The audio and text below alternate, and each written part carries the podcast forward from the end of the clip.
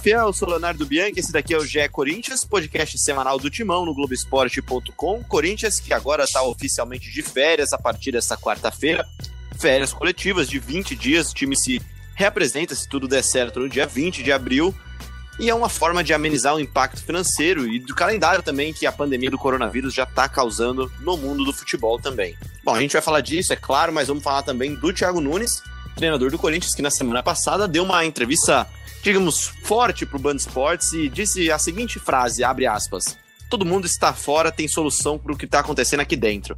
Em qualquer instituição funciona assim e os treinadores são assim, principalmente alguns que estão mandando currículo. Está incomodado com, com treinadores sondando a posição dele, né? Sondando o cargo de treinador do Corinthians. E para falar disso e trazer também uma entrevista exclusiva com o preparador físico Michel Ruff, tem aqui do meu lado, ou melhor, cada um da sua casa, já que a gente está gravando de casa, por isso que você percebe a diferença na qualidade de áudio. Vitor Pozella, Diego Ribeiro e Bruno Cassucci. Vamos por ordem alfabética, então, vai. Bruno Cassucci, tudo bem, Sussi?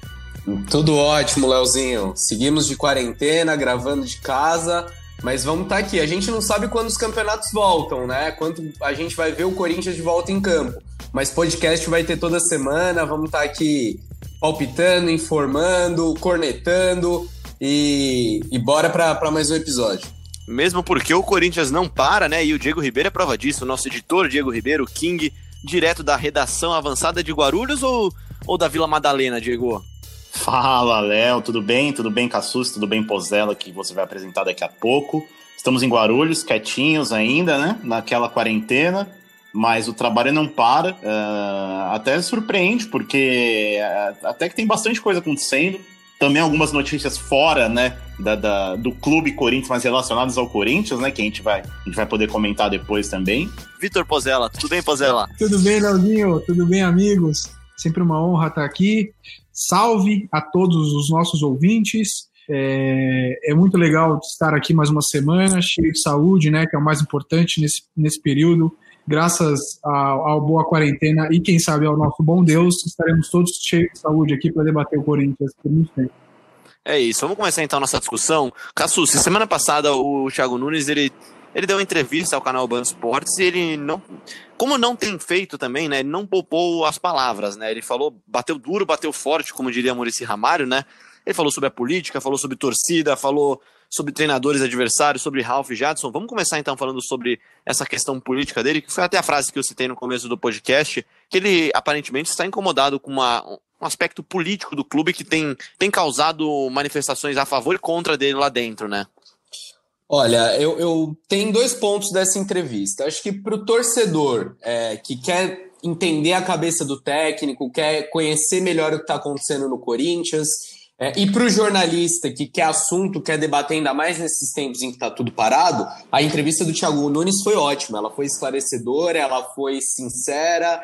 É, agora, da, da, perspectiva do treinador, vou me colocar aqui, vamos supor que eu sou assessor de imprensa do Thiago Nunes, trabalho com a imagem dele, é, eu não aconselharia um tipo de entrevista desse, porque ela, no, ela chega no momento que o Thiago já está questionado, já está é, pressionado no cargo, e aí ele ainda coloca mais lenha na fogueira, né? Não estou dizendo que o Thiago esteja errado é, é, em tudo que ele disse, é, mas eu acho que ele peca ali pela sinceridade em alguns momentos. É um sincericídio? por exemplo. É, eu acho que um pouco.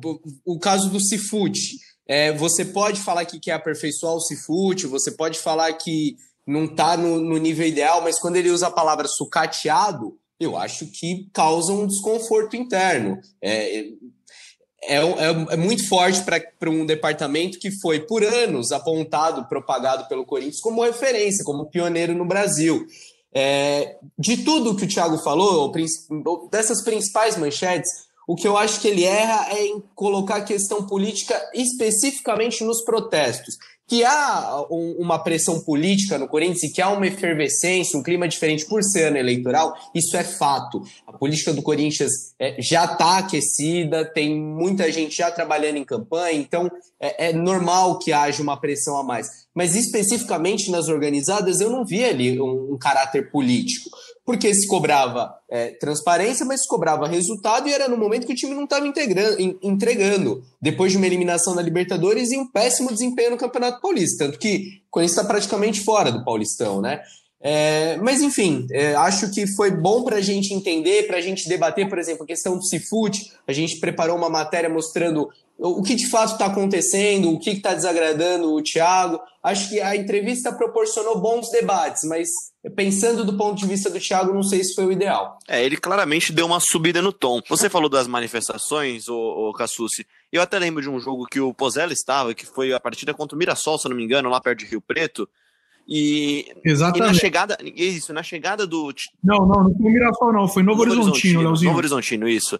Na chegada da delegação a Rio Preto, onde o time ficou hospedado, teve muito protesto contra o Andrés, contra o Duílio, mas teve uma cena muito curiosa. Tipo, segundos depois que, o, que, o, que, que os diretores passaram, passou o Thiago Nunes e ao invés dos xingamentos que eles tinham recebido, ele foi muito apoiado, a galera gritando: tamo junto com você, Thiago, tamo fechado com você. Enfim, ficou muito clara para mim. Mas aí, Léo, só deixa eu fazer um parênteses aí. Eu não acho que isso indique que é um protesto é, mandado por gente da oposição, por exemplo. Não, pelo contrário. Lá, até. O candidato da oposição. Eu acho que mostra muito mais é o torcedor vendo que a culpa tá lá em cima, não tá nos jogadores, não tá no, no técnico. Quer dizer, não está, não, não está totalmente. Mas a maior parte da culpa é administrativa, é da gestão. Mas é, mas é exatamente isso, exatamente essa questão mesmo. É, os diretores passam xingados e segundos depois o Thiago passa sendo aplaudido pela torcida. É, é, até é isso que o Pozella pode dizer até melhor aí, a diferença de ânimos, né? Eu acho que está todo mundo certo nessa discussão. o Thiago, acho que é, realmente, até assim, me surpreendeu. Minha opinião geral sobre isso. Demorou até para o Thiago ser o Thiago que eu conheci através das histórias que nós fomos buscar lá no Rio Grande do Sul. É, é um cara explosivo, é um cara que não tem papas na língua, Sanguíneo. é um cara que sanguíneo, todos falavam a mesma coisa, é um cara que briga, que fala, que não deixa de. É um cara até, de certa forma, não faz muita política, que aí não vou entrar no mérito se é certo ou errado, é uma personalidade, um tipo de, de pessoa, né? A personalidade dele é essa. E ele demorou um pouco para entender onde ele estava, e acho que agora sabendo exatamente onde ele está, ele, ele, ele quer ser o Thiago Nunes que sempre foi. O moleque, o homem sanguíneo, enérgico. E aí eu acho que, é, separando um pouquinho esse ponto, concordo com tudo que o Cassus falou, eu acho que ele não tem outra palavra para dizer que é um protesto político, porque se ele falar que é um protesto contra o Andrés e o Duílio, é praticamente uma carta de demissão que ele está assinando.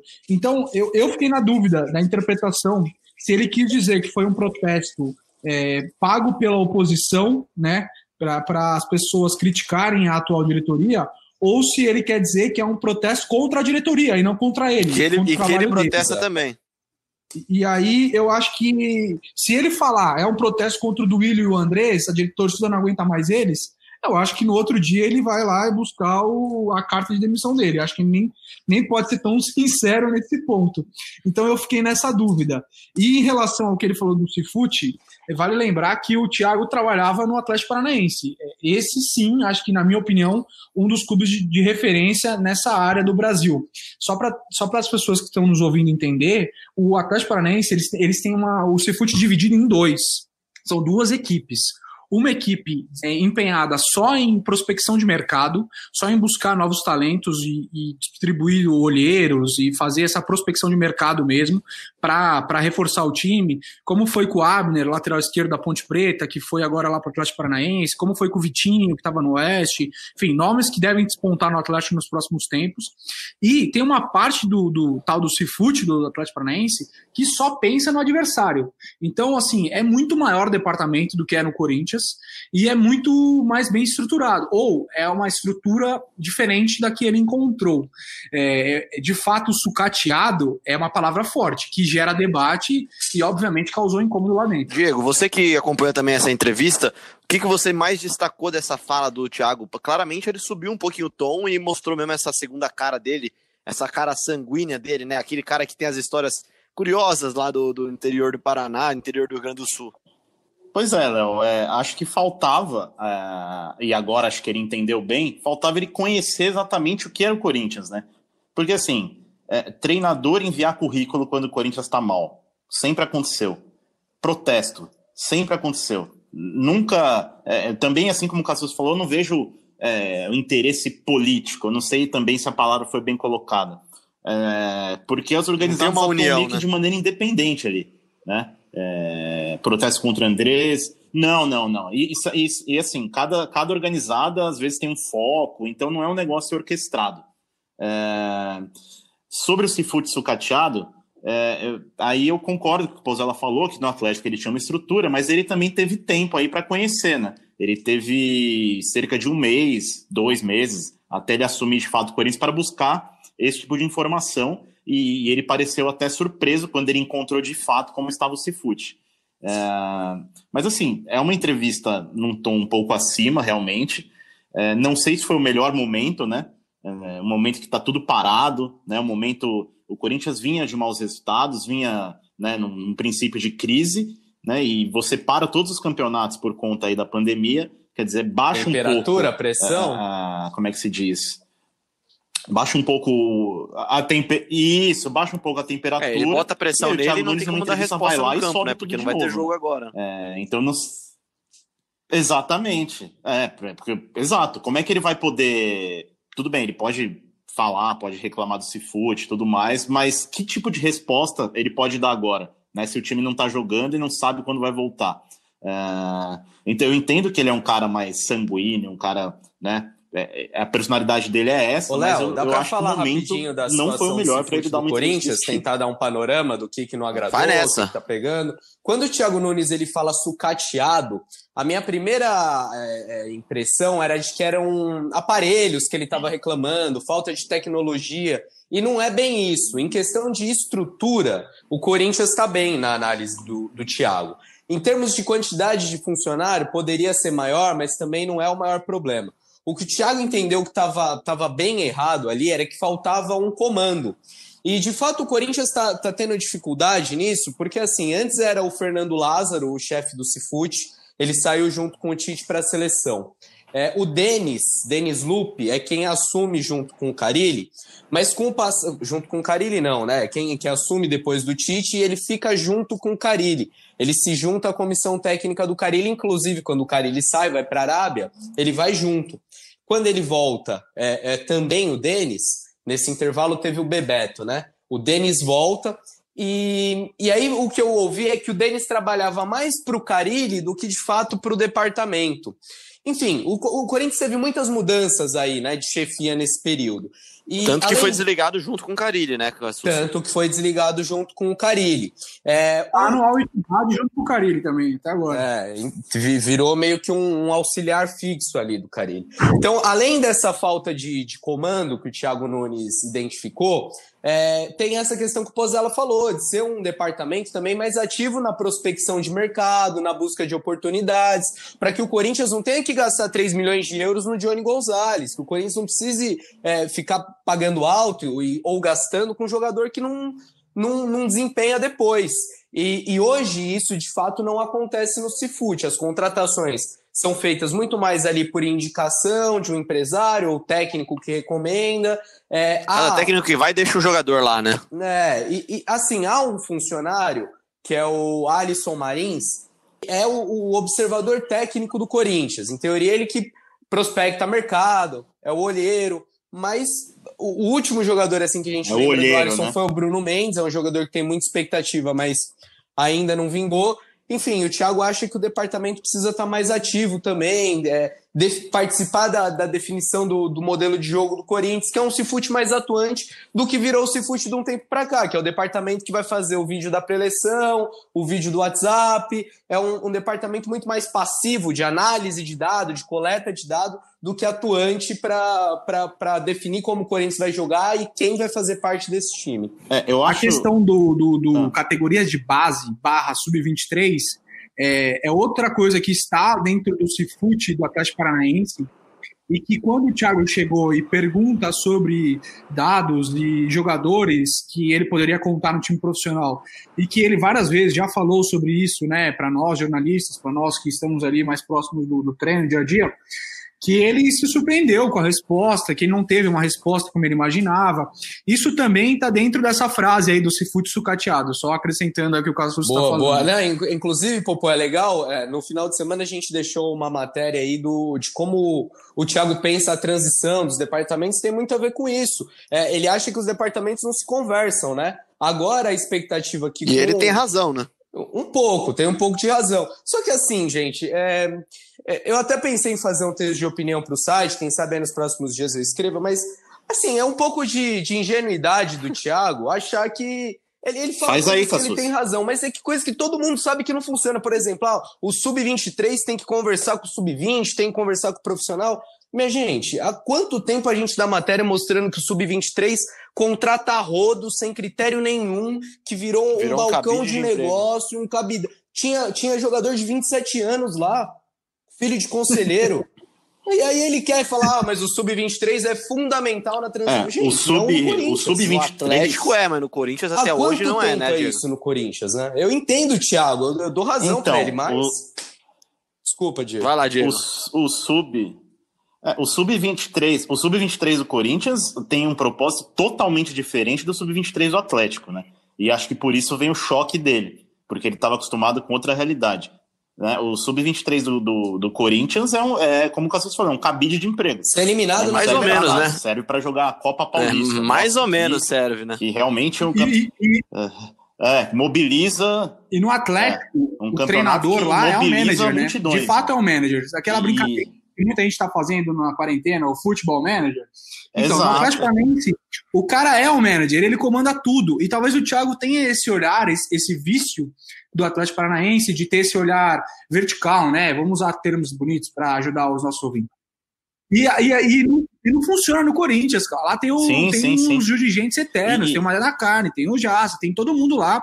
E tem o Sub-23, que é comandado por um, tem o, o, a base que é de cada hora é de um. Enfim, é, o Thiago entendeu agora o que é o Corinthians, estamos em abril, e agora ele quer falar, só que não adianta. É, e, tem, e tem outra coisa, né? É, quando ele fala aí do, do interesse político nos protestos, né, dos técnicos mandando currículo, isso é outra coisa que é absolutamente normal no Corinthians. Não deveria ser, mas é. Né? O, qualquer técnico é, que, que chega, chegue no Corinthians, perca duas, três, quatro partidas, fique seis jogos sem vencer no Campeonato Paulista, vai ter conselheiro buzinando na, lá no Andrés, né? Aí vai o ter empresário diretor, que oferece. aí vai ter pressão daqui, pressão do setor dali, de lá. O Parque São Jorge é, o Parque São Jorge fica efervescente, aí cada um gosta de um nome, e, e aí começa assim, a criar esse acho, clima, né? Eu, desculpa, que eu acho que ele percebeu tanto que ele tá falando todas na entrevista. essas ideias Mas do Thiago, é... e acho que, poxa, se ele conseguisse implementar no Corinthians, seria excelente. Mas assim, é muito difícil você comprar essa briga Não. sem estar tá tendo resultado, né? É, se, e, se já é difícil tempo, né? mudar o sistema ganhando, Imagina quando você foi eliminado numa Libertadores na primeira fase e está praticamente eliminado no Paulista, em três meses de trabalho. É, concordo, concordo 100%. Exato. Exato. Não está numa, não tá numa posição de. Não tá numa é, posição de, de fazer. As ideias são boas, realmente. Mas ele não está numa é. posição é. de fazer isso. Tipo Fundamental para continuidade, porque vai passar o Thiago, vai passar o Carilli, vai passar o Tite.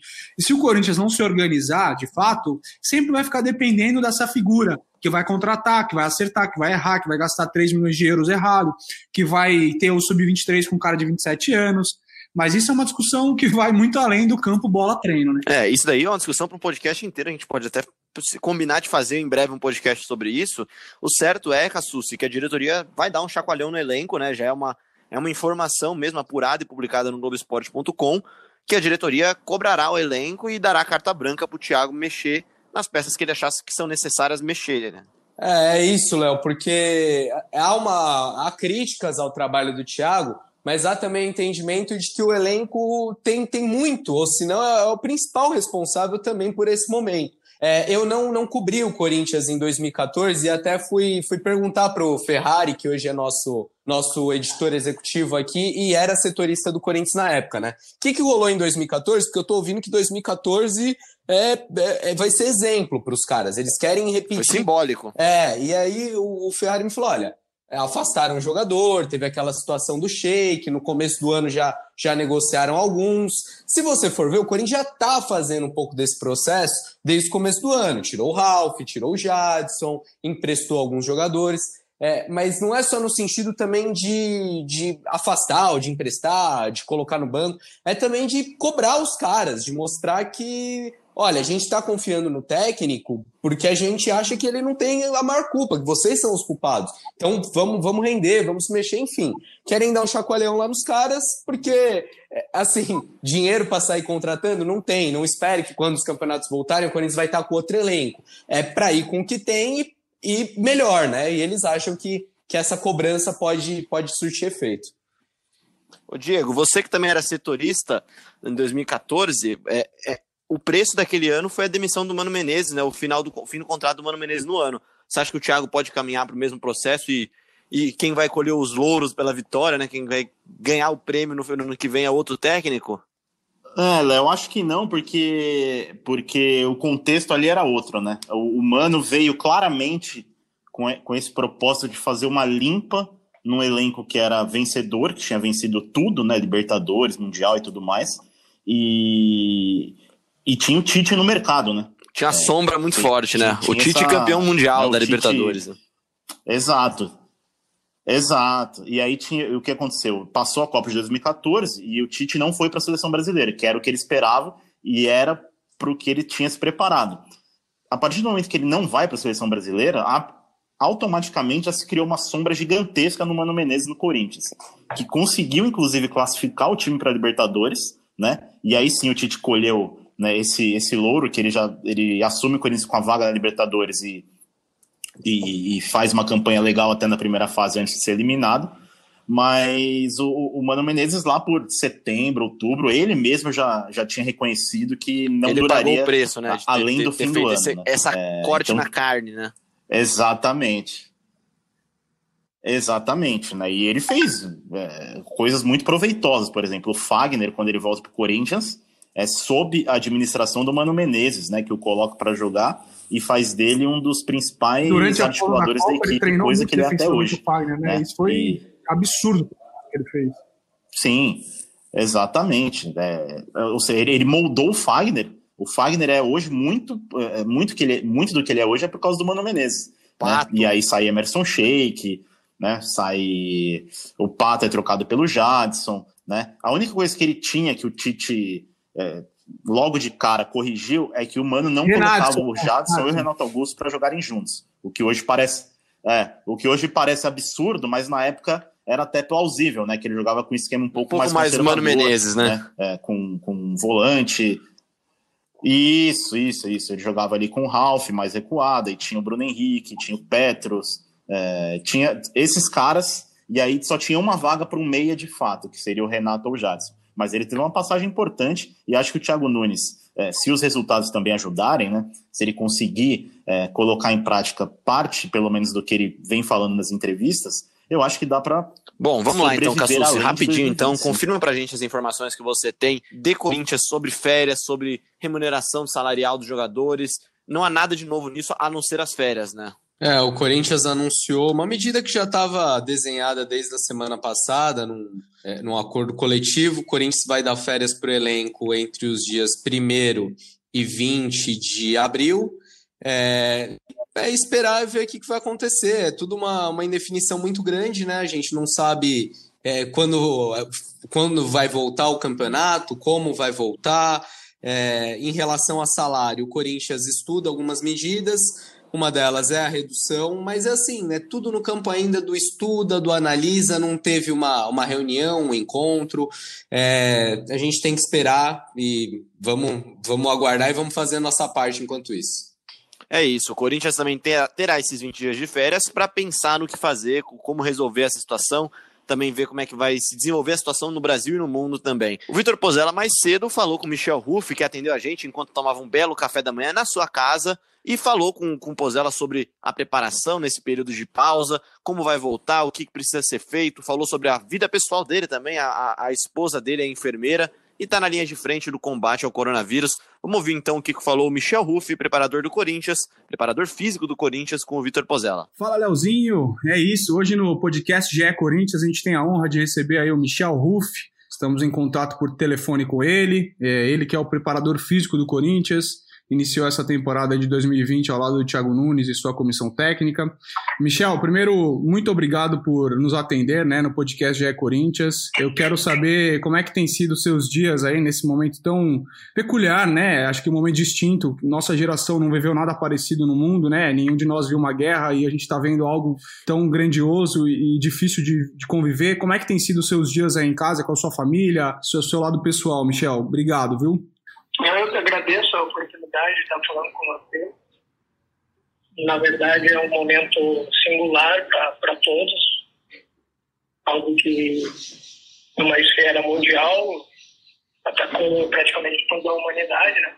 Mas a gente uh, tenta se, se colocar nessa situação da, da melhor maneira. Estou em casa, com a família, cuidando do filho, do filho cuidando da, da esposa também, que ela é enfermeira, trabalha no hospital e tem atuado aí na linha de frente. E a gente está tendo cuidado de ficar, uh, prevenir e tentar levar da melhor maneira possível toda a situação e que ela passe uh, um curto período possível. Caramba, Michel, sua mulher, sua esposa, ela é enfermeira e está trabalhando aí no combate direto aí do a Covid-19. Como é que tem sido isso? As, as, vocês dois na área da, da, saúde, né? Você mais na parte esportiva, na preparação física e ela enfermeira. Como é que tem sido esses dias aí de vocês? É, na verdade a gente está uh, se adequando a algumas situações, principalmente na questão do, do cuidado ao filho. A gente tem, as escolas estão paradas, né? E a gente precisa ficar com ele em casa, todos, né? E também nós tínhamos uma, uma pessoa que ajudava a cuidar dele, e a gente preferiu que ela ficasse em casa também para cuidar dos seus. E evitar né, esses deslocamentos da, da, casa dela até a nossa casa, e também para que, que todos uh, obedeçam às medidas que, que foram uh, colocadas para a população. E Michel, desculpa a pergunta, como é que ela tá? Tá é, o lado psicológico, né? Porque todo mundo diz que quem é da saúde, enfim, é uma luta muito forte e as pessoas se abalam psicologicamente. Como é que você tem dividido esse tempo com ela? Você tem ajudado? Enfim, eu sei que você também estudou bastante, lado acadêmico muito forte, para também cuidar dessa parte psíquica, né? Até com as metodologias que você trouxe para o Corinthians, que a gente já falou em outras ocasiões. Como é que tem sido esse bate-papo com a sua esposa, Michel? O maior problema do, pessoal da saúde, os profissionais que trabalham com a saúde, é realmente o medo, né? O medo de, de atender, de, de daqui a pouco o que vai sendo contagiado, é, ter vontade né, da, da, do vírus e, e, a tensão né, de trabalhar com toda essa pressão. Os cuidados, os cuidados são máximos, uh, material de, de limpeza, né, higiene pessoal e próprio material que é as as vestimentas, né, que tem que ser colocadas, a própria proteção ali do rosto com, com óculos, né, são coisas que acabam machucando, né, a pessoa no dia a dia. Então a gente vai conversando sobre isso, vai, vai tendo um contato dia a dia para que que as coisas possam fluir da, da melhor maneira. Boa, Michel. Agora vamos falar do Michel, o preparador físico do Corinthians. É, vamos voltar um pouquinho no tempo. Dia 15 de março, Corinthians e Ituano jogam na Arena Corinthians, portões fechados já, uma situação é, caótica, já é, muito discutível ter feito esse jogo, né? Como é que foram aqueles dias, aquela semana para você, é, até o momento da interrupção e pós-jogo contra o Ituano? Imagino que você tenha trabalhado bastante em conjunto com outras áreas da comissão, né? É, como é que foram esses dias e o que aconteceu ali? Quais foram as definições de vocês, Michel? Bom, para nós não foi nada, nada estimulante ter jogado com portões fechados. A gente tinha a expectativa de fazer um bom jogo, ter o resultado, e a gente sabia que a força da nossa torcida ia ajudar muito nesse momento e até por ser num, num dia uh, em que o tempo estava bom, não, não teve um problema como teve no caso do Santo André. E nós estávamos bem motivados, estávamos confiantes que ia ter, ia um bom resultado. E aí veio essa notícia, teria que jogar com os portões fechados. É uma medida que acabou uh, todos tendo que acatar, não só o, o Corinthians, os, os, outros clubes que foram mandantes de, jogos em São Paulo também tiveram que acatar, em outros estados também aconteceu a mesma coisa. E realmente foi um, uma situação que acabou nos prejudicando. Michel, depois daquele jogo, né, acho que a, as informações chegaram para gente, né, no Brasil, nem só as informações, mas também vários casos da doença e, enfim, ficou obviamente impraticável qualquer tipo de, de, de esporte, né, prática de esporte profissional na situação em que a gente está, até por conta do contágio do, do, vírus, né, entre as pessoas, aglomerações, enfim. É, logo no dia 16, né, na segunda-feira, vocês reuniram os atletas no CT. É, como é que foram esses dias? Quais foram as instruções iniciais, né? Antes mesmo de chegar agora nesse primeiro de abril, período de férias, como é que foram esses 15 dias, digamos assim, do dia 16 até, até esse final de mês de março, Michel? Logo após a partida, a gente já tinha uma noção de que poderia ocorrer esse cancelamento e essa paralisação de, do campeonato paulista. E, na verdade, aconteceu numa esfera muito maior, praticamente o futebol todo está paralisado. Eu, como eu trabalhei no leste europeu, tenho alguns amigos lá, Falei com um colega que, que trabalhou comigo no, no último clube que eu estive na Rússia. Ele está em Moscou, ele é ucraniano. E lá o futebol está parado também. O único campeonato que segue é o campeonato da Bielorrússia, que está no seu final. Então a gente sabe que está praticamente tudo parado. Mas, é, voltando ao assunto, a orientação foi dada pela direção do clube no dia 17, foi comunicado aos jogadores que nós entraríamos num recesso, uma licença remunerada, e a partir disso foi colocado que o de treinamento estaria fechado, justamente para evitar aglomerações. Depois, o pessoal do departamento médico comunicou aos jogadores todas as orientações necessárias em relação ao coronavírus eu, como preparador físico, representando o departamento de preparação física e a comissão técnica, falei com os jogadores uh, do que seria feito a respeito. A gente, a gente fez um, uma explanação de que os jogadores receberiam treinamentos na, na linha de desenvolver, manter desenvolvendo força e também né, desenvolvendo resistência. O que eles deveriam fazer isso de um período de uma semana por seis dias. E assim a gente depois entraria em contato para que fosse colocado um outro tipo de situação ou se seguiria essa situação até o final do período que foi colocado pela direção, que seriam 20 dias. A gente está tendo, a gente manteve o bem-estar, que é um questionário que os jogadores uh, respondem na chegada ao CT, a gente conseguiu manter isso. E ali a gente colocou orientações sobre treinamento, os jogadores respondem se estão treinando, se como estão dormindo, como, como estão se sentindo, como está o nível de qualidade de alimentação, qualidade de sono. E a gente tem um contato diário também com alguns jogadores, uh, jogadores que têm problema de percentual de gordura, percentual muscular. A própria Cristiane, nossa nutricionista, fez um, um fez uma fez uma planificação individual para cada jogador.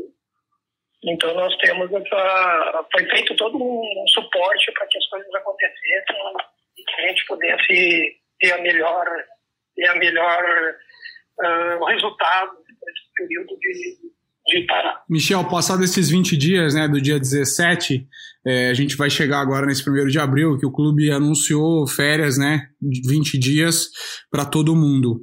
É, como é que foi essa, essa, esse trato? Enfim, houve uma negociação em relação ao salário também? Como é que foi essa situação? E da sua parte de preparação física, é, é férias, mas não é, né? Como é que é essa situação para o jogador? A gente vê na, nas redes sociais muitos jogadores divulgando seus treinos em casa, fazendo exercícios de força, até muito do que a gente vê de academia mesmo, né? Que as pessoas fazem no dia a dia também, não só os atletas. É, como é que tem sido a orientação e como manter a forma física numa situação dessa em que não pode nem ir a uma academia, nem a um parque, você tem que ficar em casa e, e fazer o exercício em casa?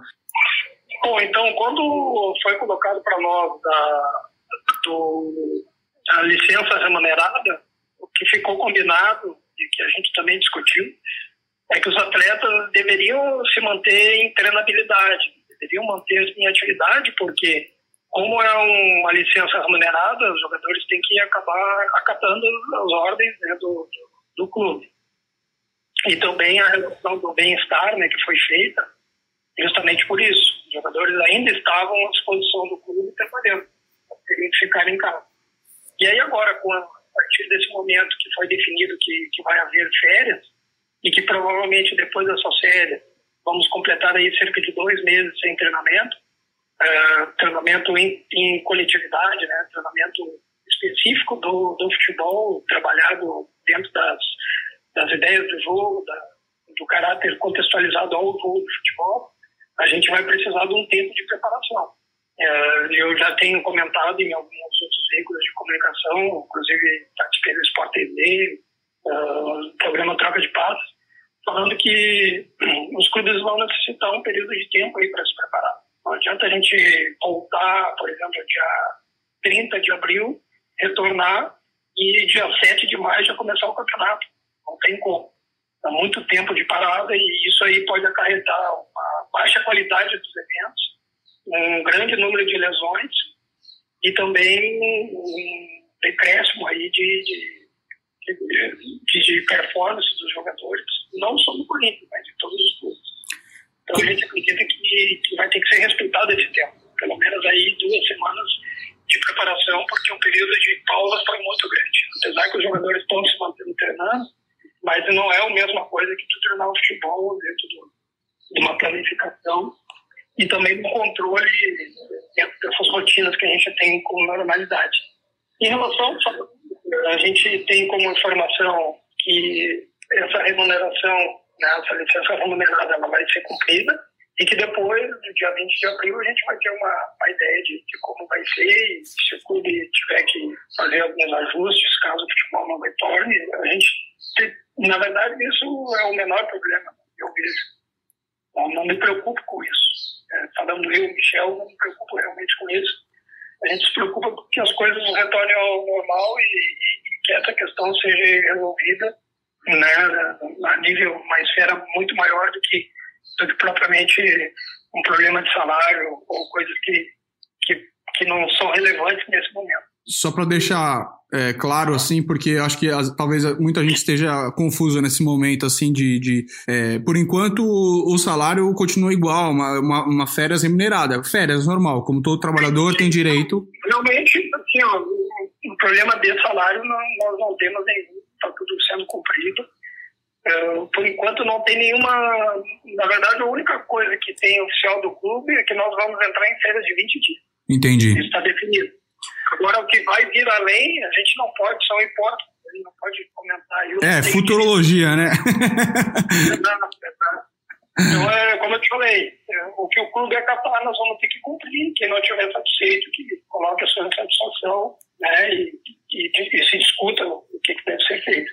Agora, eu, eu da minha parte, não, não teria problema fazer um, reajuste, um, isso aí não me preocupa. O que me preocupa realmente é essa situação que, que ela se que ela possa é, ter uma solução de quando vamos retornar.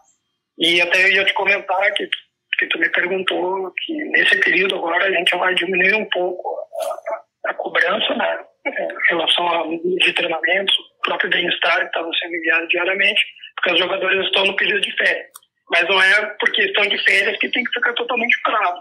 Agora, corpo dele é a empresa dele e ela tem que estar funcionando junto com o corpo e mente funcionando junto para que essa empresa não, não, não caia em, em depreciação e também não, não tenha um estado de falência.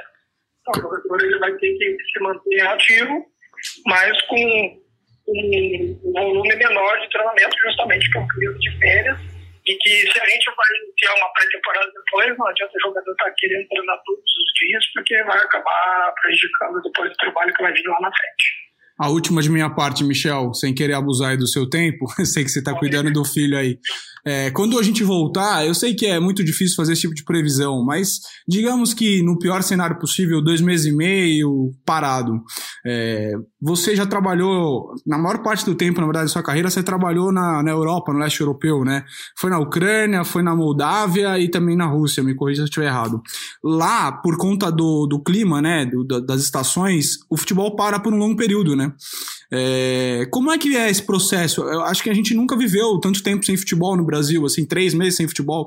Normalmente para no, no, no meio de dezembro ou no início de dezembro e volta no final de janeiro ali. Mal chega a dar dois meses completos ali entre uma coisa e a outra. É, como é que é essa volta, assim, pensando no pior cenário possível, vai, dois meses e meio parado. É, o que, que a gente perde pensando em futebol, em qualidade de jogo, em espetáculo, em preparação? Porque, obviamente, eles vão querer retomar muito rápido o campeonato, tanto as federações quanto é, todo no mercado de futebol, né? Como é que é essa volta e como é que é uma pré-temporada, uma intertemporada nesse caso, tão atípica assim? É a mesma coisa que você faria em janeiro, no início do ano? É, por exemplo, no leste europeu, maior parte das ligas, elas param no final de novembro, início de dezembro. E aí você tem um mês de férias. Né? Só que, na verdade, não, não é as férias do calendário europeu. Seria as férias, seria um período de recesso do, do europeu. A partir daí, início de janeiro, depois do dia 7 de janeiro, mais ou menos, os clubes se reapresentam. E aí o que, que acontece? Todos, a maior parte dos clubes, eles vão para locais onde tem um clima melhor. Por exemplo, times da Rússia vão para Emirados Árabes, vão para Turquia, vão para o Chipre, eh, vão para a Espanha e fazem lá um trabalho de pré-temporada, que chega a durar de um mês a 45 dias. Um mês para aqueles times que jogam Champions League e Europa, e 45 dias, 50 dias para aqueles times que só jogam competição nacional para terminar a temporada até maio. Ah, então aí tem uma parada de um mês, às vezes um pouco mais, até 35 dias, e depois faz toda uma pré-temporada né, nesse período aí que eu te falei, de 30 dias a 45 dias. Uh, outra, outra situação também que acontece muito na Europa, que aqui para nós não é, não é peculiar, não é tradicional, que é o Tata FIFA, as paradas E esse ano ia ter, que agora em março nós ia ter uma, uma parada FIFA. E lá o costume é a seguinte forma. Tu joga no domingo, por exemplo, depois inicia a data FIFA. Os jogadores que estão na seleção se apresentam na seleção e os que estão no clube que não foram convocados, eles têm um período de descanso, cerca de três dias, e ali os jogadores aproveitam da mesma maneira, viajam, ficam em casa, vão fazer turismo. E aí, depois, quando retorna, ainda falta ali em torno de nove dias. Nesses nove dias, a primeira parte é um de preparação, um períodos bem fortes, e depois, chegando mais perto do dia do jogo, que voltaria o campeonato, os jogadores já abaixam um pouco a carga e iniciam um treinamento para o jogo que seria o seguinte do, da competição. Isso acontece uh, no início da temporada, até o meio da temporada. Tá? Por exemplo, cada mês, setembro, outubro, novembro, tem parada FIFA. E isso ajuda bastante na preparação, essas paradinhas, Michel? É, exatamente, exatamente. Aí é o momento da progressividade das cargas. Aí é o momento de fazer um microciclo de choque e atacar individualmente aqueles jogadores que necessitam uma melhor preparação. Descansar os que precisam descansar tratar e, e reabilitar e, e, ao mesmo tempo fazer o retorno do play dos jogadores que estão machucados. Então é um momento importante que acontece praticamente todos os meses. Michel, a última mesmo. é, Para recuperar esse tempo perdido, você acha que todos os profissionais vão ter que abrir mão de muita coisa, ainda mais do que vocês normalmente já fazem? Por exemplo, esse exemplo que você deu, ficar lá com um finado quatro dias, cinco dias no CT. Você acha que o futebol vai ser estrangulado, entre aspas, aí para esse, sei lá, final de ano, início do ano que vem? É, isso vai depender muito do tempo que vai se ter e a estratégia que vai ser colocada pelo clubes. Agora, o que eu acredito é que tem que ter uma uniformidade entre os clubes. Não adianta o Corinthians é, começar os seus trabalhos dia 20 de abril e os outros clubes começar 10 dias depois ou 10 dias antes. Daí os clubes, alguns vão ter vantagens, outros vão ter desvantagens.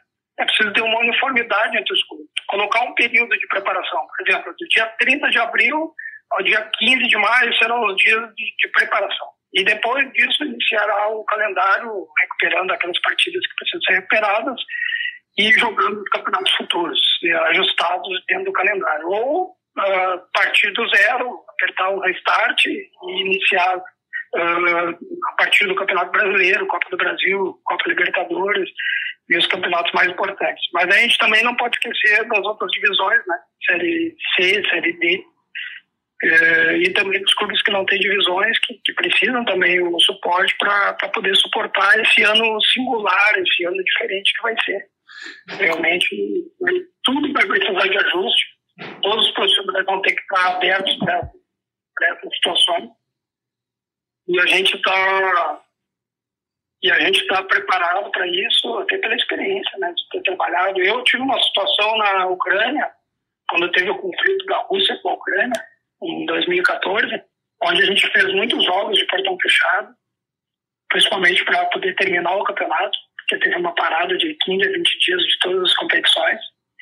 E a gente ficou treinando diariamente, até porque não tinha esse problema de aglomerações, mas os jogos não acabaram não ocorrendo por, por prevenção né, de algum terrorismo, algum evento que poderia atrapalhar o, os jogos, algum protesto, alguma manifestação.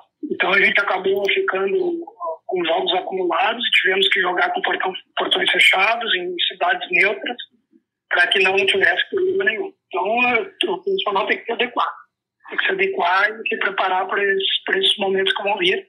E a gente acredita que, que esse ano vai ser bem singular, realmente. Uma carreira até de certa forma jovem, né? 10 anos aí de futebol, Michel, mas quantas histórias, hein? Já teve guerra, agora é pandemia, trabalhou na Moldávia, acho que ainda falaremos bastante aí a respeito dessa carreira, das suas histórias tão ricas.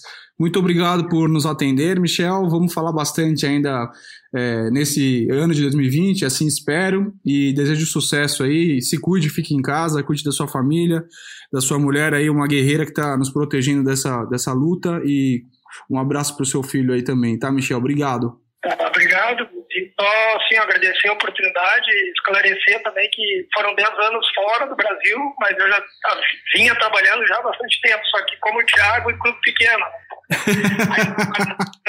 São quantos anos então? Me corrige aí, Michel, tem todo o direito. 25 anos. Ah, 25, pô. Desde 95, né? Desde 95 na luta e e vamos, vamos embora. Bora que tem muita coisa aí. A gente espera ter mais 25 aí na frente. Com certeza. Obrigado, Michel. Um grande abraço para você. Um bom dia, viu? Tá aí o papo do Michel Ruff com o Pozella. Valeu, Popô. Grande papo. O Michel parece ser super gente boa e um cara bem preparado. Ele tem uma trajetória de, de carreira um pouco curiosa, né? Ele até fala para você no final que ele trabalha há 25 anos já nisso, mas ele ficou 10 anos quase na Europa, né, Pozella? É, ele trabalhou em lugares assim diferentes, no leste europeu, trabalhou muito na, na Ucrânia, na Moldávia, na Rússia. É, é um cara que já enfrentou guerra, guerra Rússia e Ucrânia, agora vive uma pandemia e ele tá tentando lá cuidar da mulher, como vocês acabaram de ouvir na entrevista. Enfim, é um bom papo, um cara muito solícito. Foi muito legal tirar algumas dúvidas com ele, saber um pouco mais da preparação física do Corinthians. É isso então. Obrigado, Pozella, também pela sua participação. Obrigado, Cassucci, Diego. A gente tá com uma dificuldade de comunicação, claro, porque a gente está distante um do outro. Tem um delay, claro, vocês percebem. Tem também uma qualidade de áudio menor, mas o importante é que a gente está aqui conversando. Valeu, Cassucci. Valeu, Léo. Satisfação. E semana que vem tem um debate bom aí pra gente, né? Tem um debate bom, já tá prometido já. A pauta da semana que vem a gente vai trazer para vocês o ranking dos melhores Corinthians desse século. Qual foi o melhor ano para você? Vai Como ser é melhor é? que Big Brother, vai ser melhor que Fogo no Parquinho. Esse deve pegar fogo, viu? No, no do Santos, no podcast do Santos, a gente fez algo parecido é. já. Já falamos sobre ah, esse ranking e, e, deu discordância lá também. Eu acho Semana que, que vem a gente vai lá. do Corinthians são mais fáceis do que montar a seleção. A seleção do século é complicada, cara. Eu parei para é fazer isso. aqui até agora ainda não me decidi. Mas valeu, galera. Até a próxima. É isso. A gente traz na semana que vem esse debate. Diego Ribeiro também estará lá. Obrigado, Diego. Valeu, Léo, valeu, Cassus, valeu, Pozella. É isso. Semana que vem vai ter muito debate. Tem o ranking e tem o time ideal do século. Obrigado a você também que ouviu a gente aqui no Globoesporte.com/podcast, na Apple, no Google, no Pocketcast, no Spotify. E ó, tem novidade para você que acompanha os podcasts do Globoesporte.com. Ó, diariamente, pelas manhãs, tem o Jogo em Casa, podcast comandado pelo Guilherme Pereira com as participações do Martim Fernandes e da Bruna Campos. O jogo em casa está falando de tudo que acontece no mundo do esporte durante esse período de pandemia. E o GE Corinthians volta só na semana que vem agora. Um grande abraço, tchau e fiquem em casa.